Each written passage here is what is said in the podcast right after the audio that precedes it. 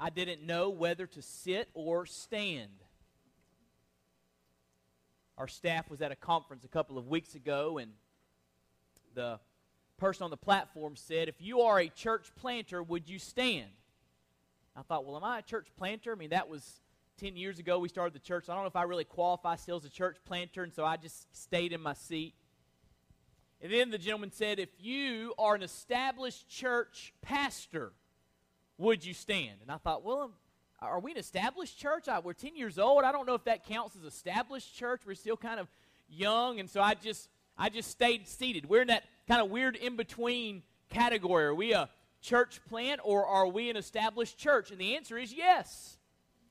We had a brand new start in September of 2002, but now we're 10 years old, and that's what we're celebrating this week 10 years of God's faithfulness to our church. And to help us to to respond to what God has done here, I want us to look in the book of Nehemiah, in your Old Testament, book of Nehemiah, chapter 6.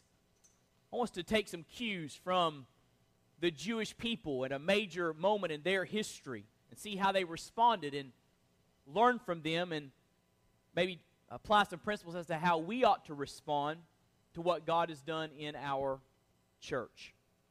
Nehemiah chapter 6, we'll begin reading in verse 15. Nehemiah chapter 6, verse 15.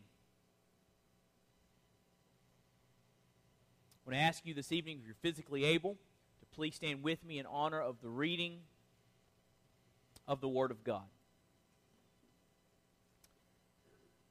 Nehemiah chapter 6, verse 15. The Bible says So the wall was completed on the 25th of the month Elul in 52 days. When all our enemies heard of it and all the nations surrounding us saw it, they lost their confidence. For, now watch this last phrase, they recognized that this work had been accomplished with the help of our God. Let's pray together. Father, we are so grateful today for this privilege to gather together to worship you. We're so grateful for your presence here. We're so grateful for the power of the Word, which speaks into our lives with such clarity and, and um, conviction. And I pray, Lord, that you would use your Word to, to just mold us and make us into who you want us to be. Lord, I ask you to establish my footsteps in your Word, for we ask and pray it in Jesus' name. Amen. Thank you. You may be seated. The book of Nehemiah was named after a Jew by that name who lived in the Persian capital of Susa in 445 BC. You say, wait, how did a Jew get to Persia? Well, uh, in the 500s BC, God used the Babylonian Empire as an instrument of judgment against his people, the Jews. They had rebelled against him, they had turned their back against uh, God or turned their back to God. And so God sent the Babylonian Empire fierce warriors to overthrow Jerusalem the Babylonians destroyed the temple, destroyed the walls around the city, and then took thousands of Jews with them into exile or into captivity. They took them back to Babylon to serve as forced laborers or slaves. Uh, about 50 years later, the Jews were living there in Babylon. God uh, raised up another empire called the Persian Empire, and the Persians overthrew the Babylonians. And then God moved on the heart of the Persian king to allow the Jews to begin to return back to their homeland, uh, centered around Jerusalem, and uh, he, he sent them to rebuild their temple. You can read about that in the book of Ezra. So the Jews start returning back by the thousands to rebuild their temple in that great city. Well, after some time, the temple had been rebuilt, but the work uh, in Jerusalem that needed to be done was not done. As a matter of fact, Nehemiah was living in Susa, the Persian capital, and he was serving as a cupbearer to the king, a very important position. And uh, some Jews came from Jerusalem with this news the walls around Jerusalem were in shambles, and they needed to be rebuilt. And, and this grieved Nehemiah's heart. In that day and time, without walls and gates, a city was open to attack and open to ridicule. And Nehemiah was concerned about the reputation of their God. So Nehemiah has this burden, this vision to go back to, to Jerusalem and lead the Jews to rebuild the walls around that city. And, and God moves through remarkable ways to allow him to go back and to allow him to lead them to rebuild the walls. We see here in verse 15 that they rebuild the, rebuilt the walls in 52 days. A remarkable feat. And, and even the, the, the people who were enemies of the Jews saw this and thought, wow, somebody's helping them. God is with them. They recognized this work had been accomplished with the help of our God. So, what I want to do is, I want to look at how the Jews, led by Nehemiah, responded to God's great work among them. God did something great among the Jewish people, He did something great for the Jewish people. And I want you to see how they responded. We can learn from how they responded and take our cue from them. So, I want to give you three things that we ought to do when God does great things. And there's no sermon notes uh, tonight. We'll have those back with, for you when we get back in 1 Samuel next week. So tonight, you sit back, may want to jot these things down. But number one, when God does great things, we ought to recognize his hand. Recognize his hand. It says there in verse 16, they recognize the enemies of God, the enemies of the Jews. They recognized that this work had been accomplished with the help of our God. I mean, this work was so significant, so dramatic, that the people could not deny that God had helped them. And the help of God, the hand of God, is a continual theme throughout Nehemiah. As a matter of fact, turn back to Nehemiah chapter 2. Nehemiah chapter 2.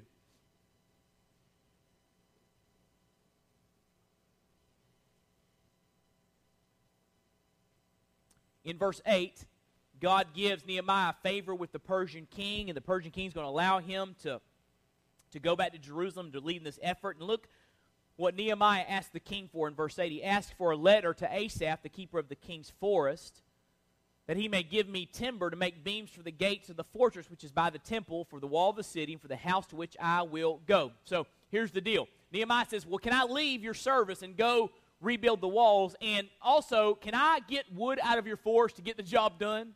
I mean, this is a big, big thing. And, and look what happens. The king granted them to me. Why?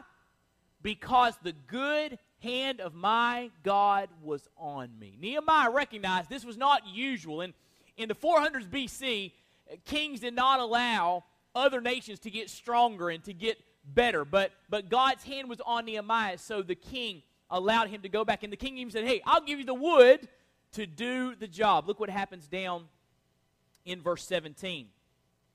Nehemiah gets to Jerusalem, he inspects the walls, the, the broken down walls, and he gets the people together. And in verse 17, he says to them, You see the bad situation we are in, that Jerusalem is desolate and its gates burned by fire. Come, let us rebuild the wall of Jerusalem so that we will no longer be a reproach. I told them, look in verse 18, how the hand of my God had been favorable to me, and also about the king's words which he had spoken to me. So here's what he's saying Let us rebuild the wall. Let's do something great for God. And you need to understand God's hand has been on me. That's what Nehemiah is saying. God is helping us here. He recognized that. And all throughout Nehemiah, we see them recognizing God's help, God blessing them in this great endeavor. So we learn from Nehemiah that when God does something great, we ought to recognize his hand. If God's the one that does it, God's the one that deserves the glory, right? As I think about 10 years here at Longview Point Baptist Church, I, I, just, I just see God's fingerprints everywhere. I, I recognize His hand, His help in the life of our church. I'm just thinking about some, some key moments in the life of our church. I, I, I think about the first Sunday. It's as clear to me as if it were yesterday, the September 8th, 2002, where we, we, we got the hardware store renovated and ready to go, and then we uh, put out flyers and we went into neighborhoods and passed out flyers, got a little free publicity from the newspaper. And, and the start date was September 8th, 2002. And we all gathered there for that first service. No one knew what was going to happen. We had planned, we had prayed, we had prepared, but no one knew what was going to happen. And I'll never forget that feeling of seeing cars drive up and park and families get out and begin to walk into church. And we began to look at each other and say, people are really coming to church. I mean, they're, they're really showing up. And, and we were just floored by that. And that first Sunday, we had 124 folks in that first service. And we were thrilled. And we just knew that was God uh, blessing uh, our church. It was His hand upon us. Then that first year, had a lunch with a church member, and he rolled out a, a plat that had a piece of property on it. And he pointed to it. He said, Do you think this would be a good spot for a church? And it was the corner of McIngvale and Byhalia. I said, That'd be a great spot for a church. I mean, a lot of acreage. It's, it's uh, right at a major intersection. Uh, there's a, it's a future growth corridor. There's a beautiful lake on the property. I mean, that'd be a great place. That'd be a, if I had to pick a place for name to start a church, that'd be where I'd want to put a church building. Well, he said this. He said, "We're going to buy that piece of land and give it to the church." That's year number one. And I said, "Wow!" And that's just that was unsolicited. That that was just God doing something in the life of our church. The next year, year number two, Actually, this morning I said it was year number one, but I got it wrong. And this, this day of political speeches, Claire's my fact checker. And uh, she said, Wade, what you just said was happening in year number two, not year number one. She said she knew because Cameron was in the story, and Cameron wasn't in the story in year number one. So, anyway, year number two, year number two after Cameron was born, I had a, uh, a gentleman who's not a member of our church invite uh, me and Claire to lunch, and we went to their house for lunch. And Cameron was a little guy. We sat him on a blanket. He was playing with toys, and we just began to talk and converse. And here's what he said to me. He said, "He said Wade, he said I want to give your church two million dollars to build a family life center in memory of my mother." He said just like that, and I said, "Okay." I mean, two million dollars. That's a lot of money, right? Two million dollars. And so you, you take into account that we'd been given the land and we gave $2 million to build our first building. That accelerated our growth significantly. Now, if I told you that I sat down before we started the church and planned all of that out, I'd be lying to you and you would know I was lying. There's no way you could plan all that out.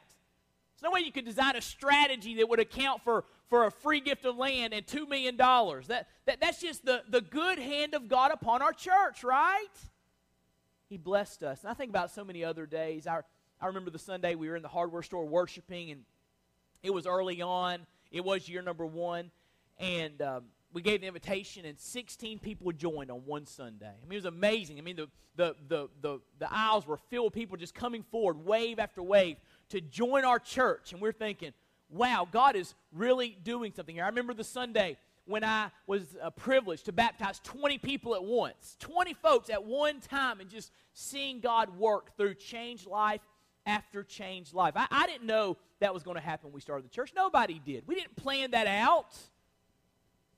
God had had his hand upon our church. I could never have vi- envisioned when we started the church that within 10 years we would have given almost 700,000 to the Lottie Moon Christmas offering for international missions as a part of listen to this 2 million $835,724 to missions. In 10 years, you, touched by the hand of God, have given almost $3 million to missions. That's incredible. And, and that's not something that we could have accounted for. That, that's, just, that's just God working in a group of people. That's God placing his hand upon the church. I never could have imagined that in our by our ninth Easter Sunday, we would have had 1,000 worshipers on Resurrection Day to worship Jesus. I never could have fathomed that. I never could have imagined that within 10 years we would have planted three churches and, and be working on our fourth. I never could have imagined that we would have, in 10 years, sent people to five continents on mission trips and have four couples leave our church to plant their lives for an extended time in another country. I could tell you I had all that planned out, but I'd be lying. It's just the good hand of God upon our church. So when God does something great, He does something great here at Longview Point. It's, it's good to just stop and stand back and recognize His hand. Recognize God's goodness and grace in the life of our church. Let me give you this statement. I want you to walk away with this when great things happen, the one who makes those great things happen deserves all of the glory. Let me say it again. When great things happen, the one who makes those great things happen deserves all of the glory. So we repeat today what we have sung all throughout the day. To God be the glory, great things he has done. When God does great things, we need to recognize his hand. But secondly, when God does great things, we need to worship in his presence. Worship in his presence. I love how the people respond to God helping them rebuild the walls.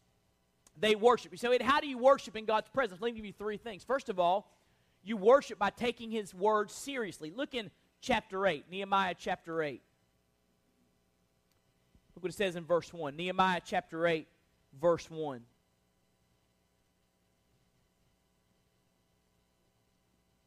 As after the wall is finished, all the people gather as one man at the square which was in front of the water gate, and they asked Ezra the scribe to bring the book of the law of Moses, which the Lord had given to Israel. Then Ezra, the priest, brought the law before the assembly of men, women, and all who could listen with understanding on the first day of the seventh month. He read from it before the square, which was in front of the water gate, from early morning until midday, in the presence of men and women, those who could understand, and all the people who were attentive to the book of the law. You know what they're saying here? In, in, in recognition of God blessing them, they got everybody together and they just read the Bible. There's a novel concept. Just, just read the Bible. They were just reading God's Word. And God was moving with power. Look what happens in verse 4. Ezra the scribe stood at a wooden podium. By the way, that's a biblical rationale for a pulpit. All right? Stood at a wooden podium. I was kidding on that, y'all. Stood at a wooden podium which they had made for the purpose. Look in verse 5. Ezra opened the book in the sight of all the people, for he was standing above all the people. And when he opened it, all the people stood up. Watch this. Then Ezra blessed the Lord, the great God. And all the people answered, You can learn from this, Baptist, Amen, Amen. While lifting up their hands, then they bowed low and worshiped the Lord with their faces to the, to the ground. Think about what's happening here. He's reading the Bible. The people are raising their hands, saying, Amen, Amen. Then they're getting on their face before God. I mean, they are worshiping in God's presence. And look what it says in verse 8. They read from the book, from the law of God, translating to give the sense so that they understood the reading. So what they're doing is just reading the Bible and explaining it. They're preaching, expository preaching. And they're taking God's word seriously. As God has done something great for them, they want to just get into God's Word and, and, and build their nation on God's Word. I believe with all of my heart that one of the reasons God has blessed the way that He has here is because of the commitment of you as a people to, to build ministry on the Word of God. We believe the Bible is the Word of God, truth with no mixture of error, our final authority for faith and practice, and we build everything we do upon the firm foundation of the Bible. And if we're wise, we'll continue to do that, right? We have no other, no other authority, no other foundation. The Word of God is our authority. And as God has done something great, we want to continue to take His Word seriously. But secondly, you worship in His presence by recounting God's faithfulness. Look in Nehemiah chapter 9. Nehemiah chapter 9. Look in verse 5. And the Levites, Jeshua, Kadmiel, Bani, Hashabneiah, Sherebiah, Hodiah, Shebaniah, and Pethahiah said, Arise, bless the Lord your God forever and ever. Oh, may your glorious name be blessed and exalted above all blessing and praise. You alone are the Lord. You have made the heavens, the heaven of heavens with all their hosts, the earth and all that is on it, the seas and all that is in them. You give life to all of them, and the heavenly host bows down before you. So, God, you're great. You've created everything. Look in verse 7. You are the Lord God who chose Abram and brought him out from Ur of the Chaldees and gave him the name Abraham. You found his heart faithful before you and made a covenant with him to give him the land of the Canaanite, of the Hittite, of the Amorite, of the Perizzite, of the Jebusite, and the Girgashite, to give it to his descendants. And you have fulfilled your promise for you are righteous. He said, You created a people from Abraham's descendants called the Jews, and you gave them a land to live in. Then look at verse 9. You saw the affliction of our fathers in Egypt and heard their cry by the Red Sea. Then you performed signs and wonders against Pharaoh, against all his servants and all the people of his land, for you knew that they acted arrogantly toward them and made a name for yourself as it is this day. You divided the sea before them, so they passed through the midst of the sea on dry ground, and their pursuers you hurled into the depths like a stone into raging waters. You know what they're saying here? They're just recounting all the great things God had done for the Jews. As we think about what God has done for us, we would be wise to step back and just recount God's faithfulness to our church. By the way, I believe this is a lost art, passing down to generations what God has done. Uh, today, I don't know if you noticed or not, we, we did not have children's church because we thought it was important for our kids to be in the worship service to hear the great things God has done at Longview Point. We want our, our, we want our younger generations to understand that, to understand where we came from and what God has done here. And all throughout the Bible, we see them after God does something great, setting up a some sort of some sort of milestone, some sort of, of pillar to remember what God has done. We need to recount God's faithfulness, talk often about what God has done for us as individuals, what God has done for us as families, what God has done for us as a church family. We worship in His presence by recounting God's faithfulness. But third, we worship in His presence with joyful celebration. Turn to chapter 12. Chapter 12. Verse 27. We've seen the biblical justification for a pulpit. Now we're going to see the biblical justification for music ministry. You ready? Look in verse 27. Now, the dedication of the wall, they're having this service to dedicate what God has done. At the dedication of the wall of Jerusalem, they sought out the Levites from all their places to bring them to Jerusalem so that they might celebrate the dedication with gladness. Watch this with hymns of thanksgiving and with songs to the accompaniment of cymbals, harps, and lyres. Some people say, oh, I don't like percussion in my church. I don't like stringed instruments. Well, percussion, string instruments, right there. That's a whole other sermon, though. All right. So the sons of the singers were assembled from the district around Jerusalem and from the villages of the Netophathites. Look in verse 30. The priests and the Levites purified themselves. They also purified the people, the gates, and the wall.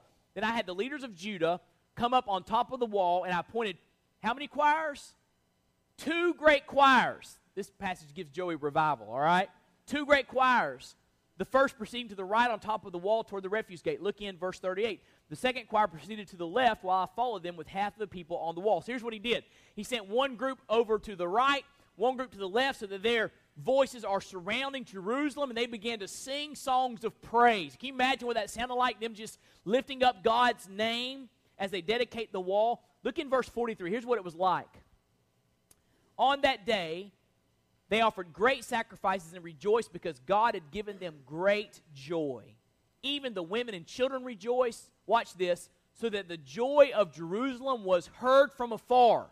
They were so exuberant and passionate in their praise, the surrounding countryside heard them worshiping God. Wouldn't it be something if we were that excited about Jesus? That we were so passionate about Jesus and we loved our church to such a degree that people saw the joy of the Lord in our lives and heard the joy of the Lord coming from our lips. What if our worship was so passionate it was contagious? They worshiped with joyful celebration. Can I ask you a question? Are you excited about your church? Do you love your church? I hope you love your church. I really, I don't want you just to like Longview Point or think Longview Point's good. I want you to love your church. Do you love your church? Are you excited about your Savior? Do you still love Jesus? Do you, as we heard earlier in song, do you still remember the day He saved you? Do you remember what that was like when He, he intervened in your life and He changed you? And transformed you and washed away your sins by his blood. You remember what that was like? Do you still love Jesus? They were passionate about what God had done for them. They worshiped in his presence. So, as God has done great things for us at Longview Point, we recognize his hand and we worship in his presence. That's what this weekend's about. We are worshiping and celebrating what God has done. But there's a third truth I want to give you. When God does great things, we need to remember what's important. Recognize his hand, worship in his presence, but third, remember what's important. Refocus on the main thing. Recommit to what is most important. Look in chapter 9, verse 38. Very interesting passage here. Chapter 9, verse 38.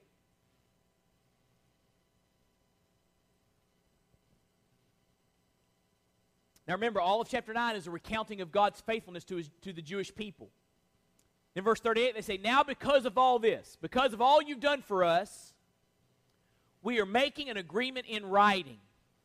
And on the sealed document are the names of our leaders, our Levites, and our priests. So they are getting ready, listen, to make a contract with God in writing.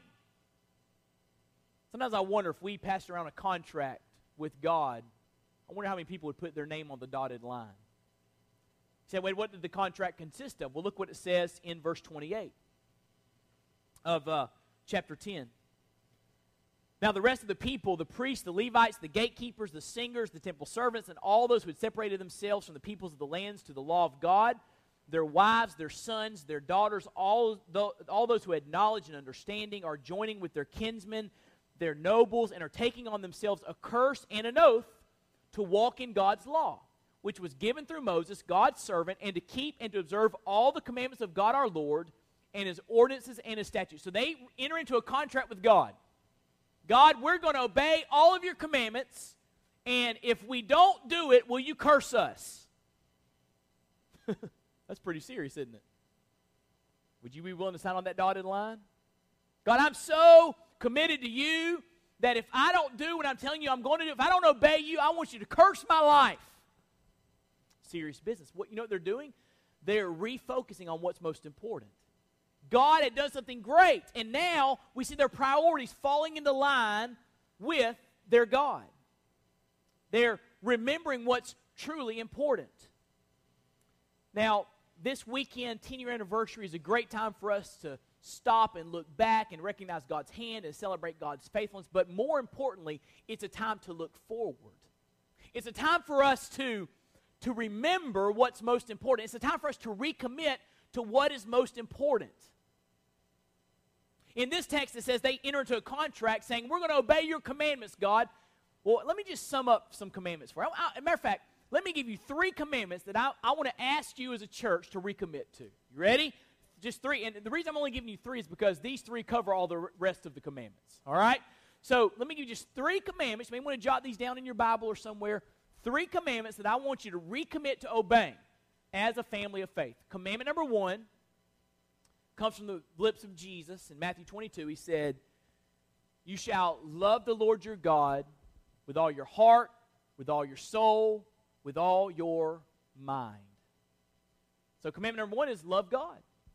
I'm asking you as a church family, as we celebrate what God has done, as we step into the next 10 years, I'm asking you to recommit to loving God supremely, to loving God preeminently. Because here's what I know based upon the Bible people that do a bunch of religious stuff without a heart that loves the Lord is an offense to God. God is not looking for people that are just busy. He's looking for people that serve Him from an overflow of love for Him. Big difference, right? And it's easy over 10 years to maybe lose sight of the fact that we ought to, first of all, love our God. So, will you recommit today, as we launch into the future, will you recommit to loving the Lord with all that you are? Here's commandment number two Will you recommit to loving your neighbor as yourself? That's what Jesus said the great commandments are, right? Love the Lord your God with your heart, soul, and mind. And the second is like it love your neighbor as yourself. What would happen if Longview Point Baptist Church would just unleash love on our community and just just care for folks and help the hurting and mend the broken, and share hope with the hopeless. What would happen if we just loved our neighbor as ourselves? Will you recommit to the second of the great commandments? Will you recommit to loving other folks? This speaks of your vertical love, loving God, and your horizontal love, loving other people. And then, third, the third commandment I want you to recommit to is the last commandment we have from Jesus before he ascends to the Father. In Matthew 28, verse 19, Jesus says, Go and make disciples of all the peoples, baptizing them in the name of the Father and the Son and the Holy Spirit, teaching them to observe all that I've commanded you. And lo, I'm with you always, even unto the end of the age. Will you recommit? Listen to me.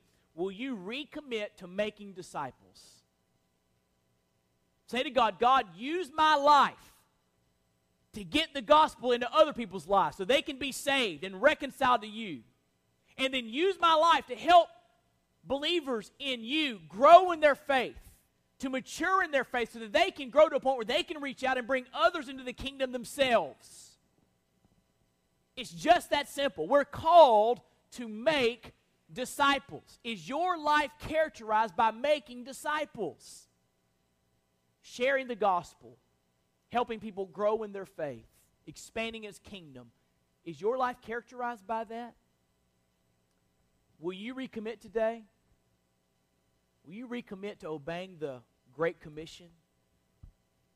God, use my life to make disciples.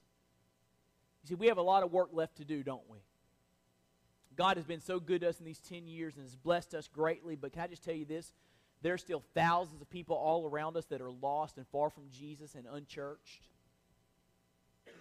Millions in our nation, billions in our world. We don't have the luxury of taking some time off and just sitting around patting each other on the back and resting on our laurels. We celebrate, but we move forward with urgency. And we, on this day, recommit. We remember what's important loving God, loving others, making disciples. Let's don't miss this day the main thing. Let's keep the main thing the main thing for the glory of our great God.